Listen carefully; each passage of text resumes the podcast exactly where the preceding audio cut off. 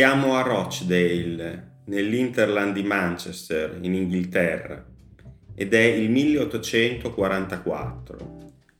È il cuore industriale dell'Inghilterra e eh, in questo contesto ci sono una serie eh, di problemi sociali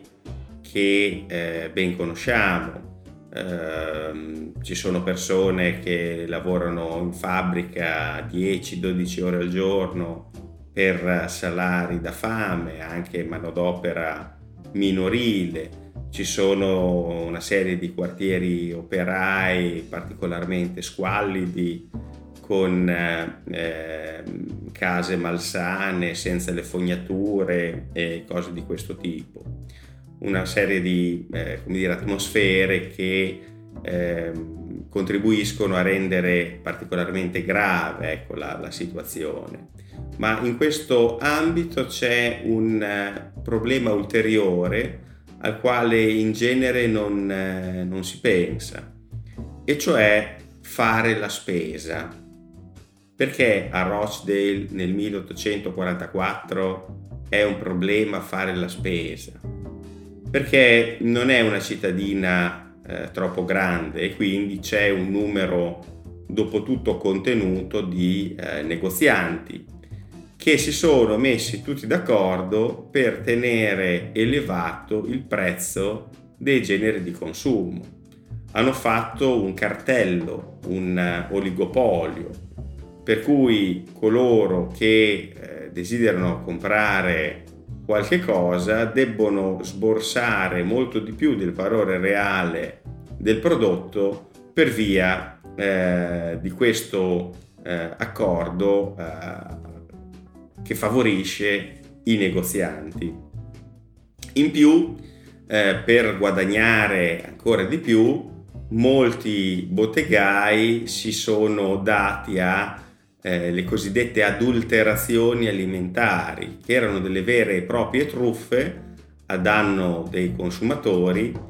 perché all'epoca non è che ci fosse l'USL che faceva dei controlli o cose di questo genere, per cui si poteva allungare la birra con l'acqua, si eh, facevano anche eh, delle contaminazioni pericolose, per cui si metteva la roccia caolina nella, nella farina che provocava dei danni anche alla salute.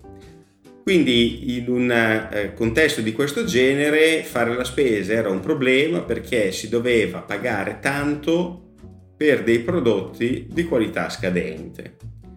E eh, cosa succede in questo contesto? succede che una serie di persone passano dalle lamentele, diciamo, alla progettualità,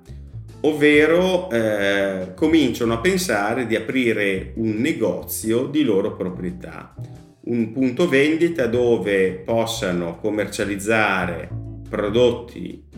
con una, quanti- con una qualità controllata a un prezzo, fra virgolette, giusto. Sono eh, soprattutto alcuni operai specializzati, Rochdale è un distretto tessile che ehm, dibattono questa idea e alla fine eh, sono in 28 che eh, accettano di portare avanti questo progetto. Sono 28 eh, lavoratori che poi passano alla storia con il nome di probi pionieri di Rochdale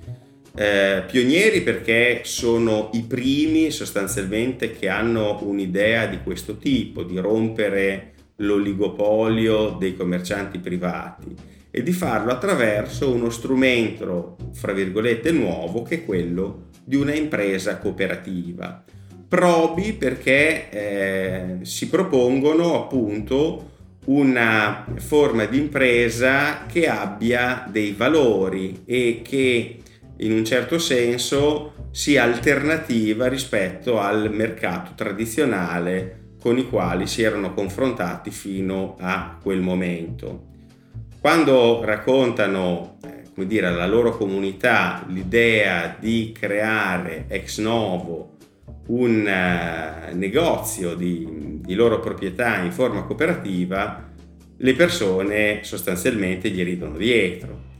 anche perché viene fatto notare che fino a quel momento avevano lavorato come operai specializzati o comunque in un contesto di fabbrica e eh, invece il commercio è tutto un altro paio eh, di maniche.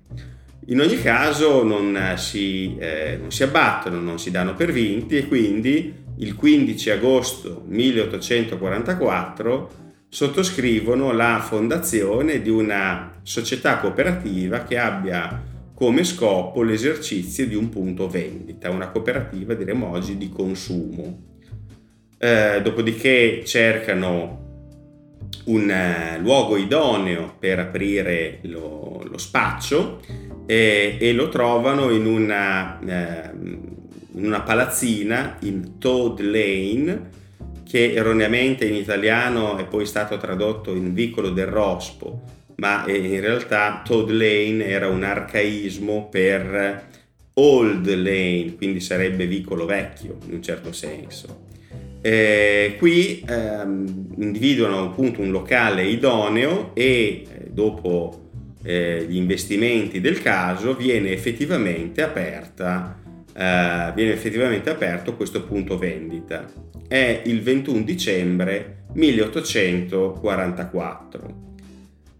Che cosa eh, comporta diciamo, questa, eh, questa, scelta? Innanzitutto una, uh,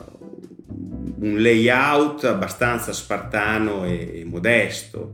C'è un bancone e eh, i 28 soci si alternano dietro al bancone in qualità di, di commessi, quindi non viene assunto personale e vendono eh, prodotti di prima necessità, eh, il burro, lo zucchero, la farina, le candele.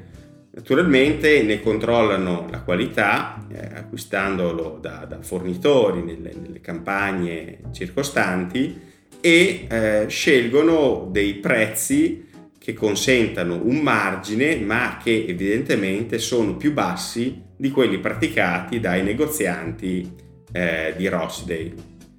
Naturalmente eh, questo nuovo negozio eh, in forma appunto cooperativa fondato dai cosiddetti probi pionieri è una minaccia proprio per eh, i negozianti che, che, ne sono sostanzialmente i, i concorrenti e questi cercano eh, tutti i modi per boicottare questa eh, realizzazione. La prima cosa che fanno è andare dai fornitori, eh, appunto gli agricoltori delle, delle, campagne di Rossdale, eh, minacciandoli sostanzialmente di non vendere propri prodotti alla cooperativa di Rochdale pena il, eh, di essere esclusi anche dalla, dalla cerchia dei loro fornitori. In una certa misura ci riescono, tant'è che eh, i probi pionieri di Rochdale sono costretti ad andare più lontano per cercarsi eh, degli altri fornitori, quindi fanno molta più strada, però non, non si danno per vinti e eh, la scelta diciamo, dei, dei, negozianti non li mette in difficoltà, in una difficoltà tale da dover chiudere il negozio. Per cui i commercianti passano a una nuova strategia che è quella sostanzialmente del dumping, cioè di praticare dei prezzi ancora più bassi di quelli della cooperativa per un certo periodo, eh, come dire, lavorando addirittura in perdita. Questo con l'obiettivo di far chiudere la cooperativa e poi eh, rioccupare il, il, lo spazio di mercato eh, a Rochdale. Però che cosa succede? Che questa scelta rivela in realtà che la cooperativa eh, è uno strumento che funziona ovvero che consente ai consumatori eh, della comunità di acquistare prodotti di qualità a un prezzo conveniente. Per cui, eh, nonostante dire, la, le, le, premesse, quindi un, un, negozio molto spartano le difficoltà di approvvigionamento, eccetera, il, il, ehm, il futuro di questo punto vendita è roseo, nel senso che uh, la clientela non manca e anzi un numero crescente di persone fa domanda per diventare socio. Eh, quindi da 28 eh, soci eh, del 1844 si passa alcuni mesi dopo a delle centinaia e a qualche anno dopo a migliaia di soci. Tant'è che questo eh, modello viene eh, come dire, imitato e replicato anche in altre realtà, fondamentalmente perché Rochdale non era un caso isolato nel panorama dell'epoca. Anche in altre cittadine, in altre comunità, i negozianti si erano messi d'accordo per tenere in maniera artificiosa i prezzi elevati e quindi eh, nascono nuove cooperative di consumo nel Lancashire, nello Yorkshire, poi in Scozia, a Londra e eh, successivamente anche in altre realtà del continente europeo. Ehm, quindi il, il, caso della cooperativa di consumatori di Rochdale è una, una storia eh, come dire, importante per tre motivi. Il primo motivo è che è la prima cooperativa di successo al mondo. Già eh, nell'Inghilterra del primo Ottocento, negli anni 20 e 30, c'erano stati degli esperimenti di eh, realtà imprenditoriali che funzionassero con regole diverse da quelle del tradizionale capitalismo e quindi che avessero maggior attenzione alle persone eh, o esprimessero per così dire dei valori. Ma tutti gli esperimenti che erano stati fatti erano alla fine stati coronati da un insuccesso. In realtà la cooperativa di consumo di Rosdale invece è il primo caso di eh, successo di questo genere di modello, eh, anche perché non vuole, come veniva fatto in precedenza, creare un qualche cosa di separato dal mercato, una eh, comunità, eh, potremmo dire, chiusa,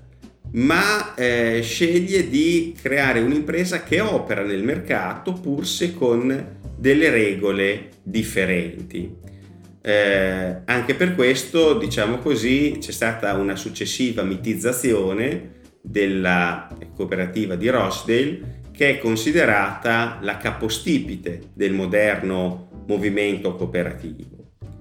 La seconda ragione per cui ehm,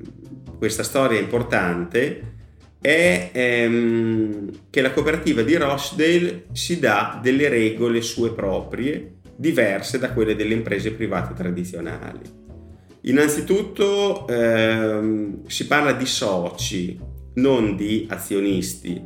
ehm, perché eh, si sceglie di ehm, darsi la regola cosiddetta di una testa, un voto, ovvero ehm, i soci sono tutti sullo stesso piano nella eh, nelle scelte strategiche eh, che riguardano la cooperativa, mentre nell'impresa privata tradizionale ovviamente chi ha più azioni conta di più. Eh, in secondo luogo si pensa che il, il, il modello debba essere inclusivo, per cui se ci sono delle persone che condividono la finalità di, quella, eh, di quel negozio, possono chiedere di farsi soci, versano anche loro la quota sociale che all'inizio era una sterlina a testa, per cui la cooperativa era partita con 28 sterline e progressivamente questo capitale si implementa perché nuove persone vogliono farsi socie e versano anche loro eh, la propria quota associativa. Questo è un modello diverso da quello delle imprese private tradizionali che ha un capitale, per così dire, fisso, per cui eh, se uno vuole diventare azionista di un'impresa privata tradizionale deve trovare qualcuno che gli venda il suo pacchetto eh, azionario. Eh, altre regole riguardano eh, gli utili eh, che fa la cooperativa, nel senso che eh, una parte di questi utili veniva destinato alla cooperativa stessa, cioè veniva reinvestito all'interno dell'azienda, potremmo dire, ovvero si era partiti in maniera eh, spartana con un, lego- un, negozio spoglio con l'idea di eh, utilizzare una parte dei proventi per implementare progressivamente gli arredi e anche ampliare la gamma dell'offerta, tant'è che dai pochi prodotti che si commerciavano inizialmente, la farina, le candele, lo zucchero, eccetera, si arriva a una gamma molto più ampia che comprende anche il tè, il tabacco e altri generi eh, di uso quotidiano. L'altra parte invece di eh, utile veniva divisa tra eh, i soci, con un principio diverso però anche in questo caso eh, rispetto alle imprese private tradizionali, cioè mentre nell'SPA eh, la divisione degli utili è in proporzione al possesso azionario, nella cooperativa si scelse di premiare eh, lo scambio mutualistico, cioè eh, dare un dividendo che ha il nome di ristorno in proporzione al volume degli acquisti fatti. Quindi alla fine dell'anno, eh, fatti i conti, la parte di guadagno eh, che veniva divisa tra i soci era in relazione al volume di acquisti che si era fatto nel corso di quell'annata. Questo perché si voleva incentivare il socio a utilizzare la cooperativa, anche coloro che abitavano più distanti, che quindi potevano essere dei clienti saltuari, erano incentivati ad andare a fare la spesa nella cooperativa perché una parte di quello che spendevano tornava nelle loro tasche sotto forma di dividendo, anzi di ristorno, alla fine dell'anno. Ehm, quindi, diciamo, la cooperativa di Rochdale si era data delle regole diverse che avevano il nome di Rochdale Principle, cioè principi di Rochdale, che sono sostanzialmente le regole del moderno movimento cooperativo. Sono state quindi una fonte di ispirazione. Io ho usato il termine regole, ma queste regole di fatto sono quelle che il movimento cooperativo chiama valori. Una testa a un voto, la mancanza di un mercato delle quote azionarie, il reinvestire all'interno dell'impresa una parte dell'utile e distribuire un ristorno, sono valori o, o regole eh, del moderno movimento cooperativo. La terza e ultima ragione per la quale è importante la storia dei probi pionieri di Rochdale riguarda il ruolo delle donne. È vero che i 28 fondatori sono tutti uomini, ma è anche vero che nel giro di un anno, un anno e mezzo vengono ammesse anche le donne in qualità di socio. La prima è una certa Eliza Brearley ehm, e questo non è un qualche cosa di banale perché sostanzialmente all'epoca il ruolo delle donne nella società era confinato ad alcuni ambiti. Eh, basti pensare che non, non solo le donne all'epoca non potevano votare, il diritto di voto sarebbe arrivato eh, circa 80 anni dopo, ehm, ma nel contempo eh, non potevano nemmeno iscriversi a un sindacato eh, o ehm, era, era in vigore, eh, erano in vigore una serie di, di, di norme che ne limitavano anche il potere in ambito eh, imprenditoriale ed economico. Questo è importante ricordarlo perché a lungo il movimento eh, femminista e il movimento cooperativo avranno un, eh, rapporto osmotico, potremmo dire, un rapporto virtuoso, tant'è che il movimento cooperativo anglosassone eh, avrebbe avuto un ruolo anche nel, eh, nell'ottenimento del cosiddetto Married Women's Property Act del 1870 che è un, uh, un, provvedimento di legge sostanzialmente che evitava che la donna che si sposava cedesse di fatto tutte le proprie proprietà al marito e quindi con, con questo provvedimento mantiene una sorta, una sorta di autonomia. Rochdale è stato un esempio virtuoso, ecco, anche dal punto di vista del ruolo delle donne nella moderna società. Quindi, in definitiva, il, eh, la storia dei propri pionieri di Rochdale è eh, una, una, una narrazione che ci introduce alle origini del movimento cooperativo e che contiene anche tutti gli ingredienti ehm, del, del, del, della successiva identità di questo movimento.